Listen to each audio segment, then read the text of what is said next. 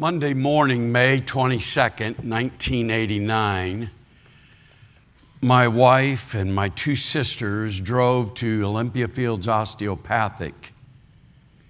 When I got out of the car, I did not really have much hope, but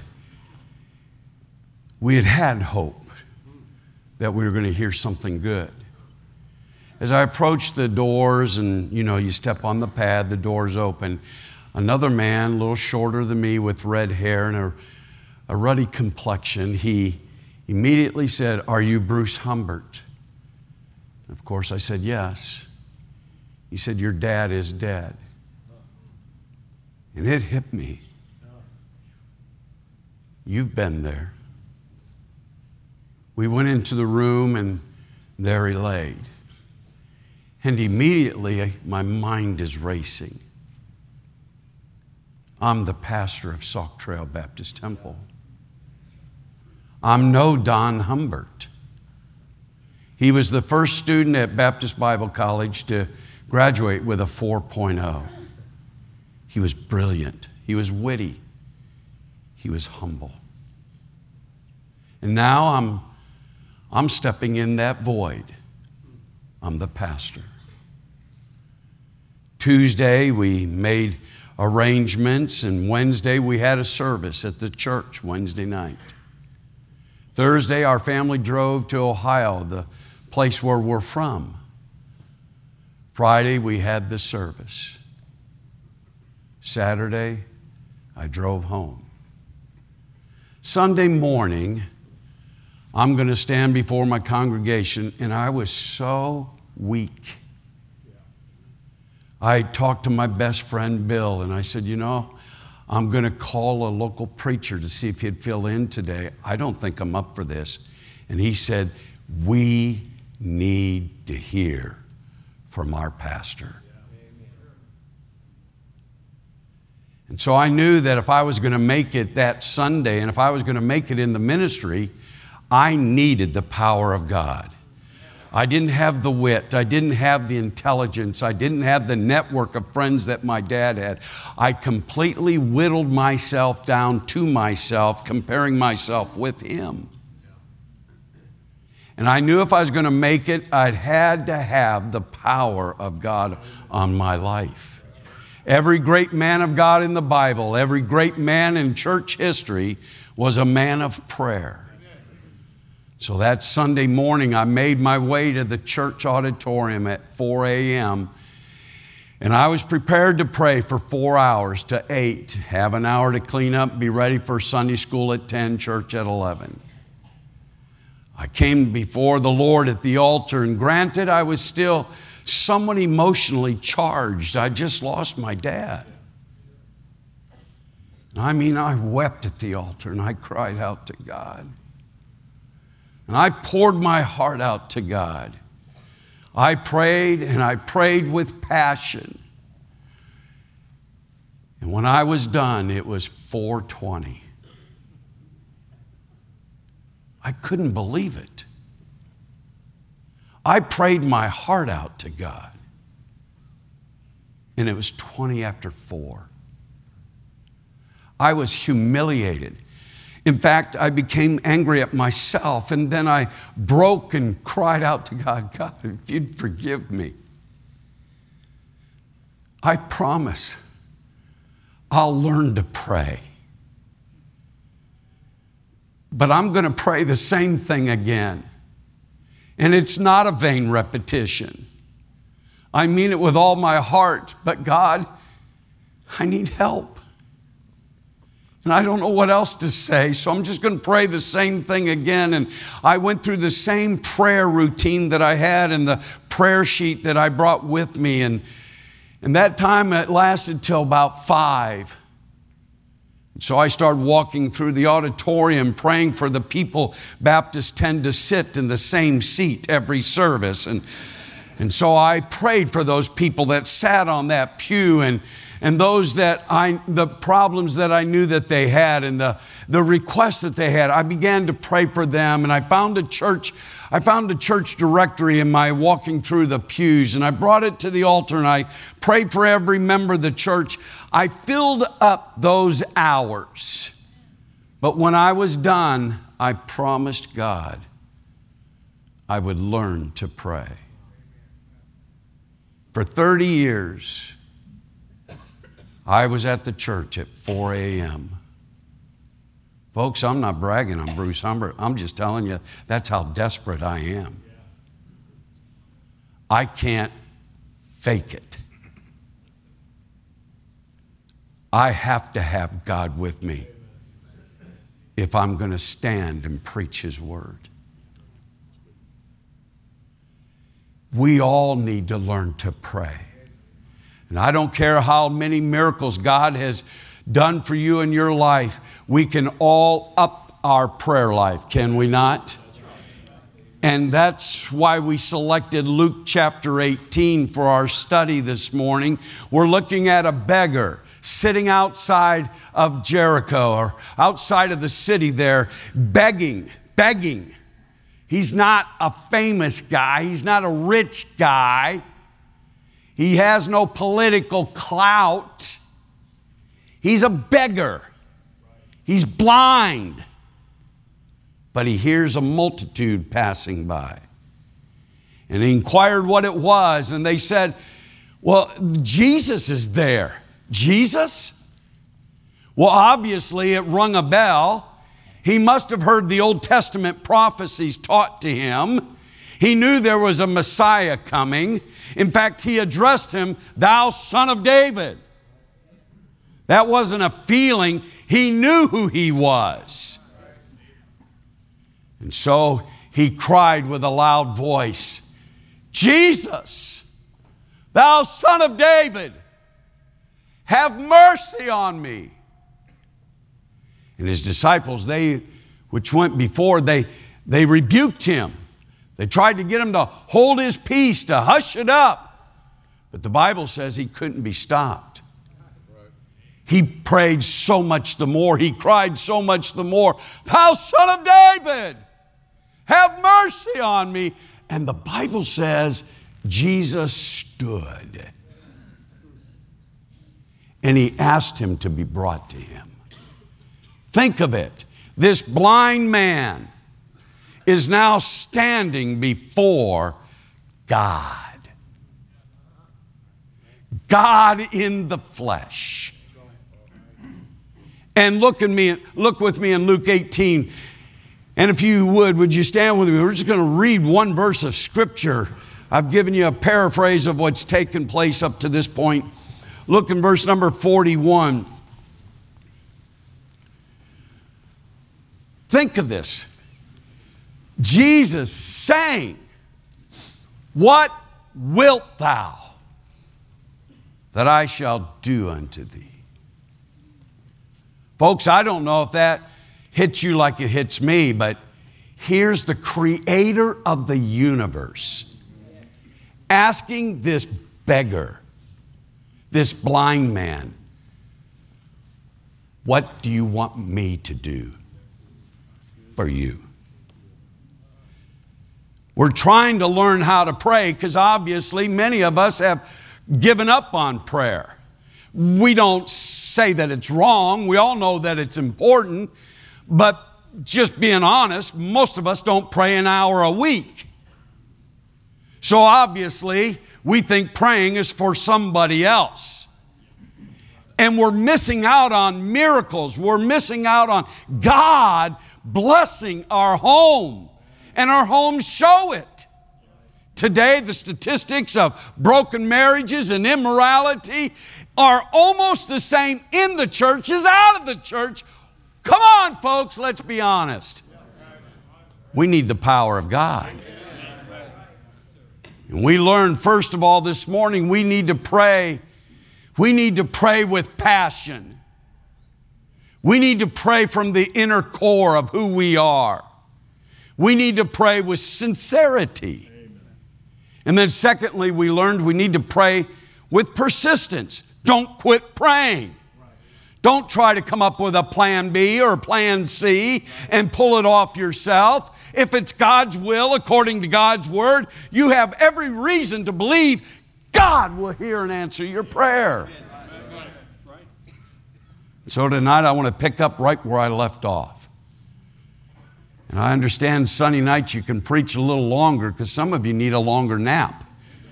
I met so many people that came in tonight and gave me such kind words, and I'm thinking, were they in the same service?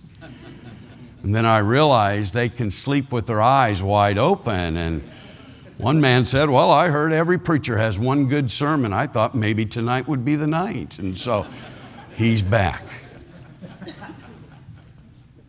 Tonight, I want to pick up right where we left off and help those of us that truly desire to see something miraculous done in our home, in our church.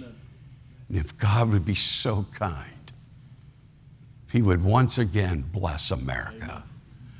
Father, standing before me, standing before you as an eternal bound audience. We're either coming to your home or we're going to the abode of the devil. We're either saved from our sin or we're going to die in our sin. And so, Father, I pray first and foremost that every soul here tonight has confidence of their eternal destiny, knows for certain that if they were to die tonight, they would go to heaven. For the redeemed, for the church here especially, I pray that you would bless us tonight from your word and teach us to pray. And then, Father, that we would be doers of the word and carve out time every day, good, solid, quality time to spend with you. And I pray that we would see miracles once again in our churches. We love you. Without you, we're nothing. So we thank you again in Jesus' name. Amen. Thank you. You may be seated.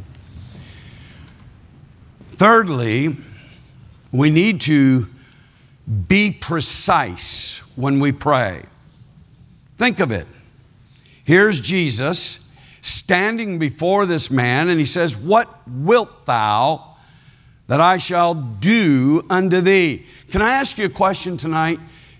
Do you think this blind man had any other problems other than being blind? I mean, just being blind creates a whole list of problems that most of us in this room do not have to encounter. This man had a ton of problems. Most Christians today whine and complain about all the problems, but they haven't spent 10 seconds praying about it. They haven't prayed with passion. They haven't prayed with persistence. And they haven't been precise in their prayers. Can I help you tonight? Vague praying is lazy praying. James says, You have not because ye ask not. And I don't want to be disrespectful to the, the God in the city of heaven, but let me use the terminology that we understand and associate. Can you imagine all the distribution centers and warehouses of blessings up in heaven that God has chucked full, ready to send to us. We know that every good and perfect gift comes from where? From above. And we have not because we ask not. God hasn't run out of blessings, He hasn't run out of miracles for our lives, but we are not asking, we're not praying for them. Man, we got, we got 11 grandchildren. Now, Lori is uh, so much better of a person and Christian than I am. She's just nice, easygoing, and all that stuff to the point where I just I, I want to gag myself sometimes. She's so kind and loving. Those grandkids come over the house, and she always has a gift for them. And I refused to go down that route. I tell our grandkids, you love grandma because she always gives you things. I'm not doing it. I'm not buying your love. In fact, I'm just telling you, you ought to love me because I'm cool. How many of your grand- uh, friends have a grandpa with a cool handlebar mustache? Come on. I may be old, but I still got it, folks. I walk into Starbucks and the barista, almost every time I walk in, barista will say, Whoa, cool mustache. And I'll say, Whoa, uh, good enough for a free cup of coffee? And they'll say, What do you want? Folks, I've had over 50 cups of coffee given to me because of this thing. I couldn't shave it if I wanted to. Man, I'll go home from church tonight, take it off, put it in the case, and Tomorrow I'm putting it back on. Hallelujah. I tell our grandkids, man, you'll love me because I'm, I'm just cool. But I finally cave. I'm tired of it. And I decide to take a couple of my grandkids shopping. So I tell them, hey, Papa's taking you shopping. They, you're not taking us shopping, Papa. Yeah, I'm taking you shopping. I'm going to take you shopping. I'm going to let you buy anything you want in the store. I'm buying it, my treat. But just one thing. I'm not buying the whole store for you.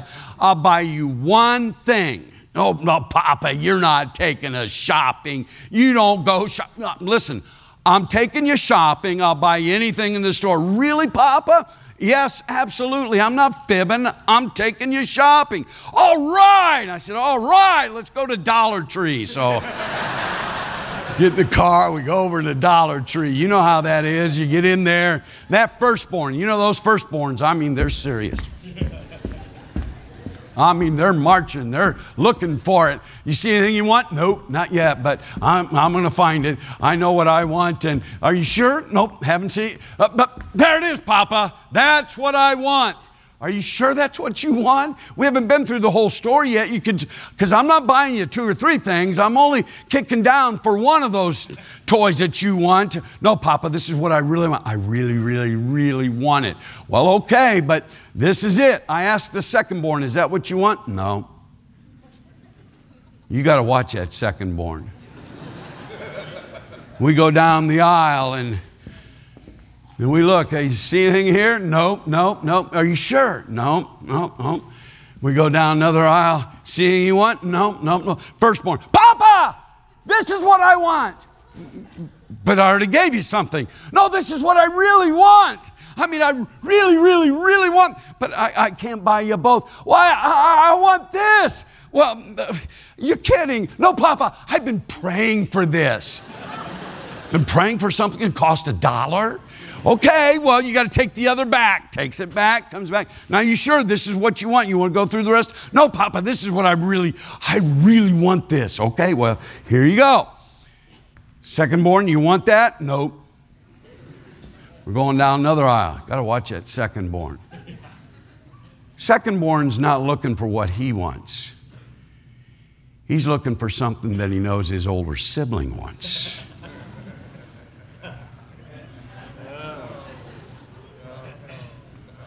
The prodigal son was second born, just saying. Anything, uh, you see what you want? Nope, nope, nope, nope, nope, nope. Papa, that's it. You want that? Yep, that's what I want. Okay, here you go. Papa, you, he knows that's what I want. I want that. But I've already given you two things already. And Papa, I want that. When you got something in your hand. I don't like this.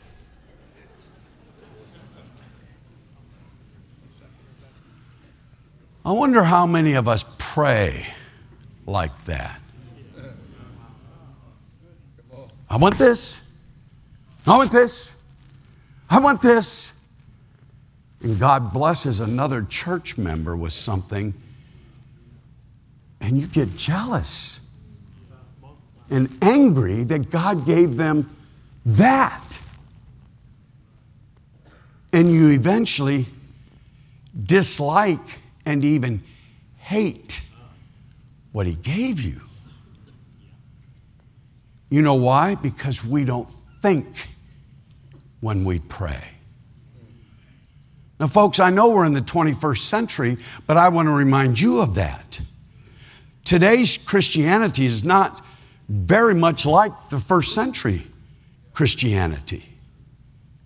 There's a few things today that we have and that we accept as common behavior in our churches that they didn't have in the first century. One is our churches are drunk on television and entertainment. Well, don't talk about TV. We are on the internet. Same thing. Check the science. Our brains get dumbed down by the amount of screen time.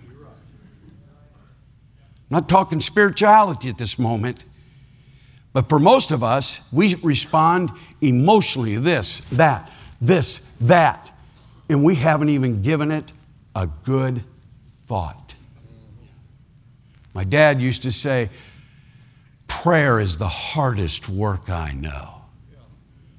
And this might be another reason why he would say that because you have to think. If we're going to pray for miracles, if we're going to see our prayer life go up a notch, we are going to have to be able to think it through. I ask you tonight, what one thing, if God said to you, and by the way, when I say if, there's no doubt in my mind, if God said to you, What wilt thou? I shall do unto thee. I wonder what one thing you would say, God, if you would do this, this would change my whole Christian life. God, if you did this, it would change our home forever. God, if you did this, our church would never be the same. What one thing? What one thing? For some of us, we'll blow that question off, thinking that that's not for today. Oh, read your Bible. There's been more than one occasion where God asked somebody, What do you want?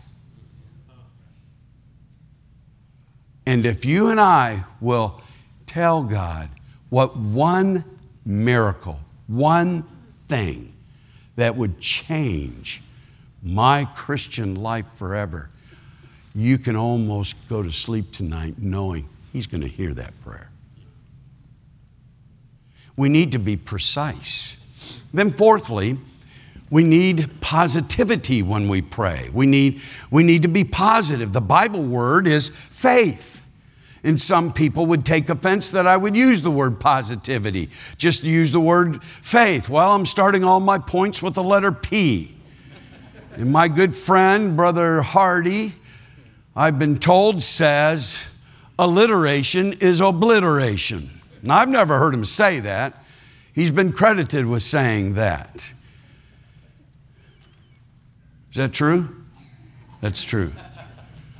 Okay, well, I'm going to obliterate this text because I'm starting them all with P's. He's not here.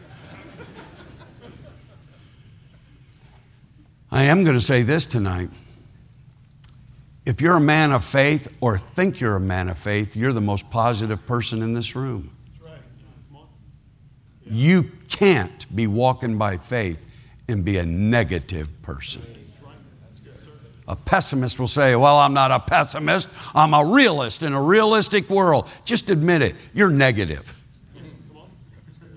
Well, you optimists, you're so, you're so shallow. You just don't deal with reality. No, we know it's really bad out there. We just think our God is bigger. Are you with me? If you have faith, you're going to be very positive. We're saved by faith. We're justified by faith. We walk by faith. We live by faith. We can't please God without faith. So, how could we even begin to pray if we don't have faith? A.W. Tozer said, unbelief is actually perverted faith. For it puts its trust not in the living God, but in dying men. That's worth repeating. He said, unbelief is actually perverted faith. For it puts its trust not in the living God, but in dying men. And you mark it down if you're not walking by faith, you'll be governed by fear. And fear and faith cannot occupy the same heart at the same time. It's one or the other. Jesus said, if we had faith so small that the size of a mustard seed, you don't have to be a grand old man of faith. Just trust God with the best you got. You do that, you can move mountains, you can move trees, you can, you can see God do the miraculous in your life. Jesus said, Therefore I say unto you, what things soever ye desire when ye pray, believe that ye receive them, and ye shall have them. And a man in church come up to me and said, What does that verse really mean? I said, Well, it means what things soever ye desire when you pray, believe that you receive them, and you shall have them. It means what it says.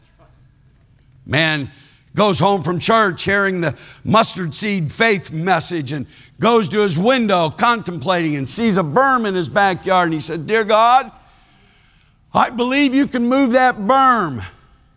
I mean, if you can move mountains, you can move that little berm, and I'd like that gone by tomorrow morning. I believe in you, Father. I've got faith in you. He goes to bed, and the next morning comes back to the window and looks out the window. Yeah, just what I thought. It's still there. And that's how most of us pray. I ask you, those of you that were in the service this morning, how did Joy know that her husband was going to get saved? That scares some Baptists. Well, now you're getting on the borderline of Bapticostalism. No, you old timers, you know what I'm talking about. There was a day in our fundamental, independent, narrow minded, King James only, red letter edition, no fun Baptist churches where we had all night prayer meetings. There was times in our normal services where you'd hear weeping at the altar. You, there was time where our churches were given to prayer. Not excellence, prayer. And they anticipated when God was about to do something. None of us can tell God when and where, but you stay close enough to God, you're going to get some preview of what's coming. You say, well, you're dealing in feelings. Do you not have feelings? I'm not governed by my feelings, but I got to tell you something. When God moves into my heart, when God moves in my heart, when God's about to do something in my life, my feelings get affected by it. Amen. Amen. And today, we're too quick to give up and say, well, it must not be God's will. It must not be God. We're living in the end times. It must not be God's will. My word, I'll tell you what God's will is. Men ought always to pray. Pray without ceasing. Continue in prayer. We need to pray with faith. The problem is, many of us don't have faith. We're so good at living our Christian life. We have personal discipline. We can do whatever a Christian is asked to do in our own personal discipline. But if that's all it takes, the Mormons outshine us. A good old fashioned Roman Catholic outshines us. I'm saying tonight, you want to experience the power of God, your faith has to be increased. So, how do we get our faith to increase? Two things. Number one, remove the world. Remove the world. You can't, you can't live in known sin and expect God to hear and answer your prayer. Come on, think about it. If He did, He'd be an enabler for your sinful lifestyle. God said, He resists the proud, but He gives grace to the humble. Do you get that? I don't know that I like that verse. Jesus said, You deny me before men, I'll deny you before my Father. What do you mean by that? I've told you to do some things. And you deny me before men, someday you're going to ask me to do some things, and I'm going to deny you before my Father. God is looking for a people where He can show Himself strong. But He's looking for a perfect people. And folks, that's not a sinless people, but someone that's completely and wholly given to God. Search me, O God.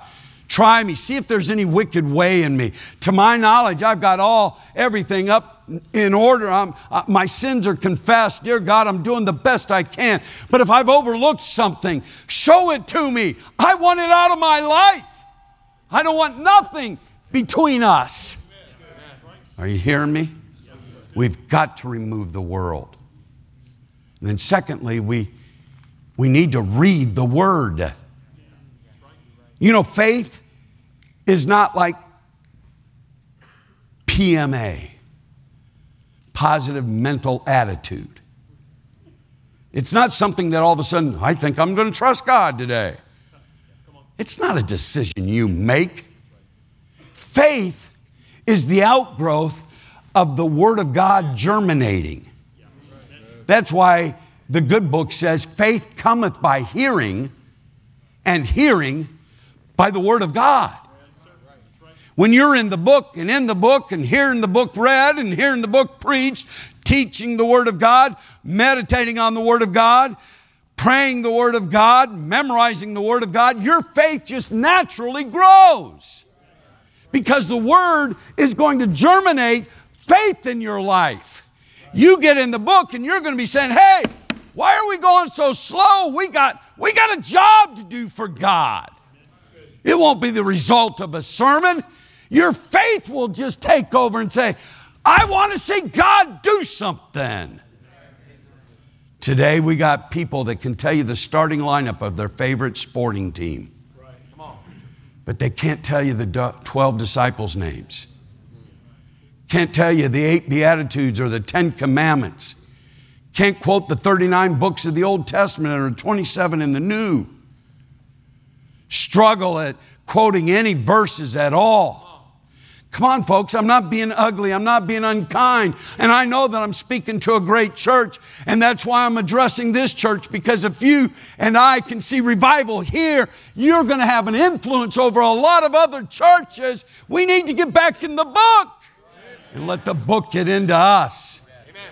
You've heard every good preacher there is. You've heard every good sermon there is. You have one of the best preachers in America in this pulpit, but we're not doing what we're hearing. We need to meditate on God's word, hide it in our hearts, and it will grow faith. We need to pray with passion. We need to pray with persistence. We need to pray with precision and we need to pray with positivity. And then, lastly, I save my favorite point for last. Why is that? Because I got to enjoy something too. Look in verse 43. And immediately he received his sight and followed him, glorifying God. And all the people, when they saw it, gave praise unto God. The blind man got healed, and he couldn't help but praising God. I mean, he followed Jesus, glorifying God, giving thanks and praise. That's what the Hebrew writer meant when he said, By him, therefore, let us offer the sacrifice of praise to God. Praise to God continually. That is the fruit of our lips, giving thanks to his name. Remember the 10 lepers that were healed? How many came back to give thanks? One. And I wonder if the percentages would be similar today in 2022. We can be so ungrateful. One man said, Suppose you woke up tomorrow morning with everything that you thanked God for today. What would you have? Well, I know three things I'd have because before my feet hit the floor, and folks, that's not like a fast prayer. It takes a long time for me to get my feet to the floor when I wake up. I thank God that I'm saved. Never gotten over that. Not only am I saved, but that He kept me. I thank God for my wife, for my family, my mom and dad, my sisters, my five daughters, my 11 grandchildren. And I thank God for my health. My dad would often say, The richest man in all the world is the man who has his health and he doesn't even know it. I thank God for my health. Nobody in our family gets out of their 60s. My dad had his first heart attack at 38, second at 49. And on May 22nd, 1989, he was 58 years old from his third heart attack. We all have heart problems. I had open heart surgery when I was 49, back to the hospital again when I'm 53. That's the reason why I turned the church over to a young man. We have too good of a church, too great of a church to leave without a pastor. I, still love serving God. I still love pastoring. I love preaching His Word. And folks, I got to tell you, since I've retired from pastoring, I feel better now than I have in my whole life. I told our church, you people kill preachers. I'm going to live to be 85. Now I'm 69 years old, and June 15th this year, we're having a watch night service just to see if I make it out of my 60s. Hallelujah. I thank God for my health tonight. I usually sit on the front row at home because I get a little excited and I, I, try to behave when I'm out of town and out of my church, you know, and I try not to sing too loud, try not to get too happy. You're a no clap church, and I usually find out the hard way, and I get excited.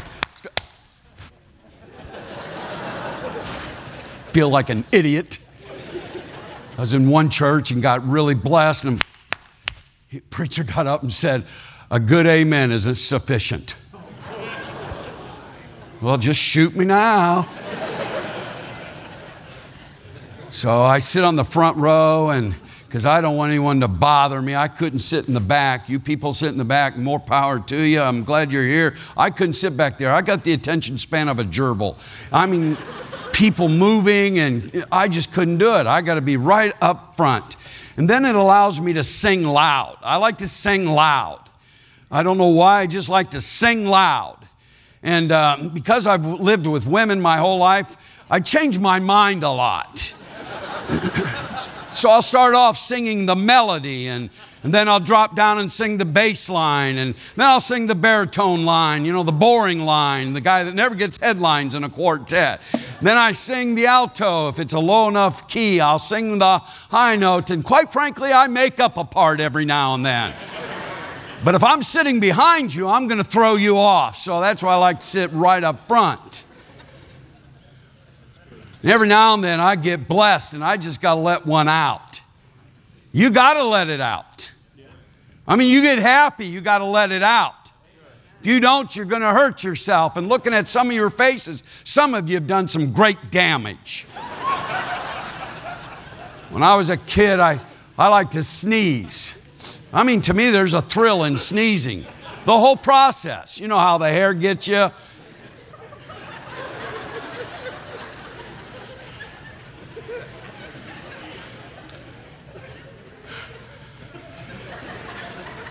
My mother, she'd see me winding up. Don't you dare.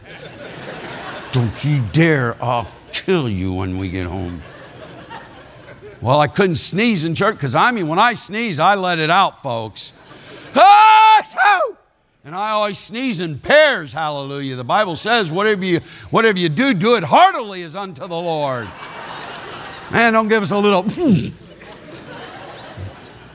My mom, she belted me once for sneezing in church, so that's a motivator. Boys usually, they boys don't respond to reason, they respond to pain. so she's giving me that, and boy, I mean, to tell you, and I'm enjoying what I can. Have you ever held in a good sneeze? It hurts. It really does. It hurts your ears. But if you do that for 30 years, I'm telling you what's going to happen. You're going to have hernia surgery. Testimonial. Let it out. I get happy and I got to let it out. And, and I'll say, Amen. Every now and then I just get really happy. Well, glory. Hallelujah. But every now and then, I mean, I'm looking, I'm trying to escalate my praise to the Lord, and I got to find something. What do we do now? Well, praise the Lord. Was there anything wrong saying praise the Lord? But is that praising the Lord? We're not here long enough for you to get to know us, which might be good for you. But if you got to spend time with my wife, you would know that I'm not exaggerating or embellishing. Not, as, not only is she a beautiful lady, she's just very kind. She was given by God an even temperament. She has that calming aura about her. There can be a screaming kid, and she can pick up that kid, and the kid just settles down. I could stop that same kid from crying, but I go to jail. she just has a way. She's frugal. She's a wonderful singer. She's a wonderful teacher. She's a tremendous hostess. If she ever invites you to the house for dinner, say yes. She's a tremendous hostess. She's a great mother. She's She's a gamer. She likes to play games. She's thrifty. She's fun. Now, what have I been doing? Been praising her. I didn't say, praise the wife. well, praise the wife. I could sound spiritual. I call her Laura a lot. Praise the Lord.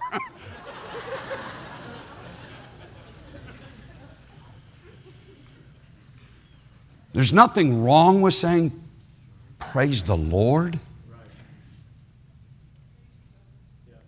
But we ought to think of who He is. We ought to think what He's done for us. It's hard to believe that a parent, especially as good of a parent as I was, could actually learn something from one of his children. But my oldest daughter went through a very difficult time in her marriage. I'll spare you the details. It was a it was just horrific. Their home was actually dangerous. And yet she wanted the children not to lose faith. And so when God blessed them, they would write on a piece of paper that blessing. And they would put it in a box that she called a blessings box. And once a month, they'd sit around the table. They'd open the box and they'd read the blessings that God gave them. And it lifted their spirits. The songwriter wasn't exaggerating when he said, Count your blessings. Name them one by one. You know what? It'll surprise you what God has done. We travel, I'm never. I'm never in the same place. I, am seldom in, in the same bed for more than five nights. And so we travel light, carry on only, regardless of how long. If we're flying, it's carry on only. And so I have a lot of my books on my iPad, and I have a lot of booklets on my phone. My prayer journal is on my phone because I want it close. And in one of my apps, I have Blessings 2022. And I write down the blessings. And once a month, or once every other month, I read them. And it brings back to memory how special it was that day how miraculous it was that day. Because if we're not careful, we'll take for granted what God has done. A thankful man has just enough.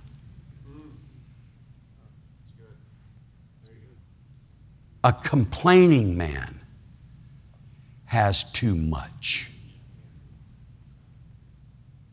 We ought to be a thankful people. Jot this down if you're a note taker. Who you love or what you love, you worship.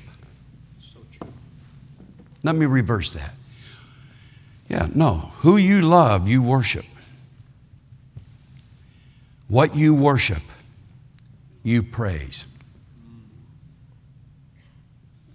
Whatever we habitually, regularly praise, that shows what we worship. What's worship? It's not just bowing, it's giving myself totally to. He's in the room, whatever you want. It's worship. And you worship who you love. I can't help that I was born in Ohio. Not everybody can be blessed like that. And some of you talk about OSU, referring to orange and black. I've got a problem. It's scarlet and gray. Uh, did I hear go blue? Let's go to John 3:16. We obviously need a salvation message. Whoa. I got to go to an Ohio State Buckeye game back in 2006. First game I'd ever been to, collegiate game. And they were playing the Wolverines. It was called by ESPN the game of the century. Mm, the century just started. They don't even know what's going to happen for, for the next 94 years, but it's the game of the century. And, and the reason was Ohio State, rated number one, was undefeated, playing Michigan, also undefeated, rated number two. I'm in the stadium. We arrived at the stadium more than two hours before the game. Are you listening? This was my first experience. So if you've been to college games, you understand this. And so, forgive my naiveness, I didn't know this took place. When I got there, the two parking lots, like an L, adjacent to the stadium, were packed full already. Packed full. And people in scarlet and gray, the colors of Ohio State Buckeyes, they have tents set up, and I learned they were tailgating. I mean, they're cooking. It smelled wonderful, but I mean, I was just, wow, am I in heaven? I just see all this beautiful red and gray and little babies dressed up in scarlet and gray. And I thought, they don't even realize the privilege that they have. And my preacher friend that took me said, Yeah, and 99% of these people don't even have a ticket to get into the game. They just want to be as close to the stadium as they can be for the game. And they have satellite hooked up. They're watching, they're watching ESPN, they're watching replays of the whole season up to this game. Think of it. They're sitting out in these tents two and a half hours before the game. And they're watching TV monitors showing replays. And I'm thinking, wow, this is different. And they're getting excited like they've never seen it before. And they're saying, watch, watch, watch, watch. He's going to break right through the line. He's going to shove off this defender and boom, go in, touchdown. They're going crazy for a game that's already over. I thought to myself, wow, wouldn't that be something, Brother Gaddis? You come to church some Sunday, friend day, your parking lots are full. They're tailgating, cooking away. They got monitors there, and there he is, Brother Gaddis.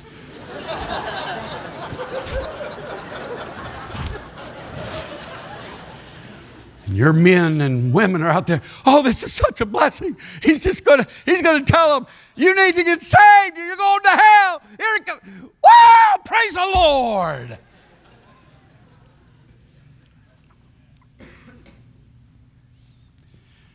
Nah, that's not what you need to do.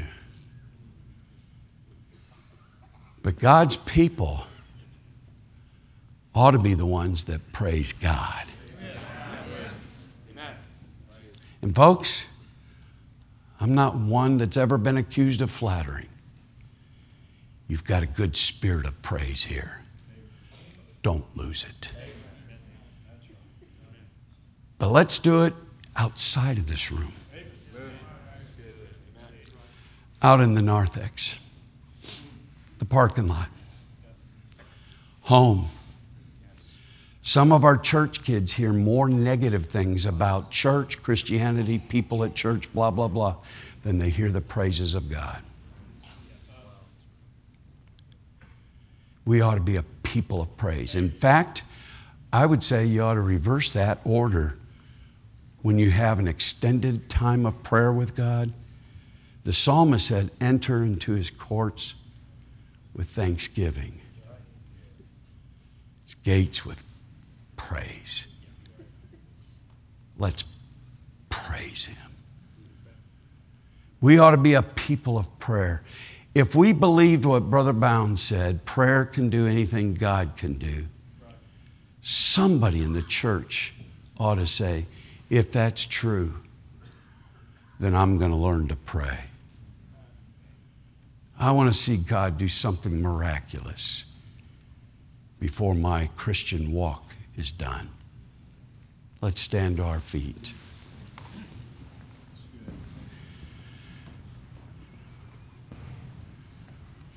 The greatest miracle you and I will ever experience, may I remind you, is to be saved from your sins. And if you're here tonight without confidence of your eternal destiny, got good news for you. God loves you. Well, why does He allow all this nonsense in my life? I don't know that I can answer it to satisfy you, but I do know this all things work together for good to them that love Him. And so, if you want it to work together for good, then start loving Him. And you do that by trusting Him, first of all, as your Lord and Savior. Get saved. Put your trust in Him. He'll save you from your sin. When you call on the Lord Jesus Christ to save you, you will experience the greatest miracle of your life. To be a child of the devil, born again as a child of God. But, church, let's do something about the message. Let's not be hearers only. Would you join me at the altar? Would you make an altar where you're at? And let's be a house of prayer. Father, bless this good church. Us old timers, we've seen our country change. Of course, we've seen our churches change. Father, we need an old fashioned revival. And if you'd be so kind to start it right here in Oklahoma City, boy, that would be just fine with us. But whether you started here or not, would you please send a revival to our nation once again? And may it spread. Father, there's some people here tonight that if they could be honest in public, they're hurting inside. And if you don't do something miraculous, there's going to be some great tragedy. So tonight, we ask that you would show yourself strong amongst this people. In Jesus' name, amen. You come. You come as the singer sings.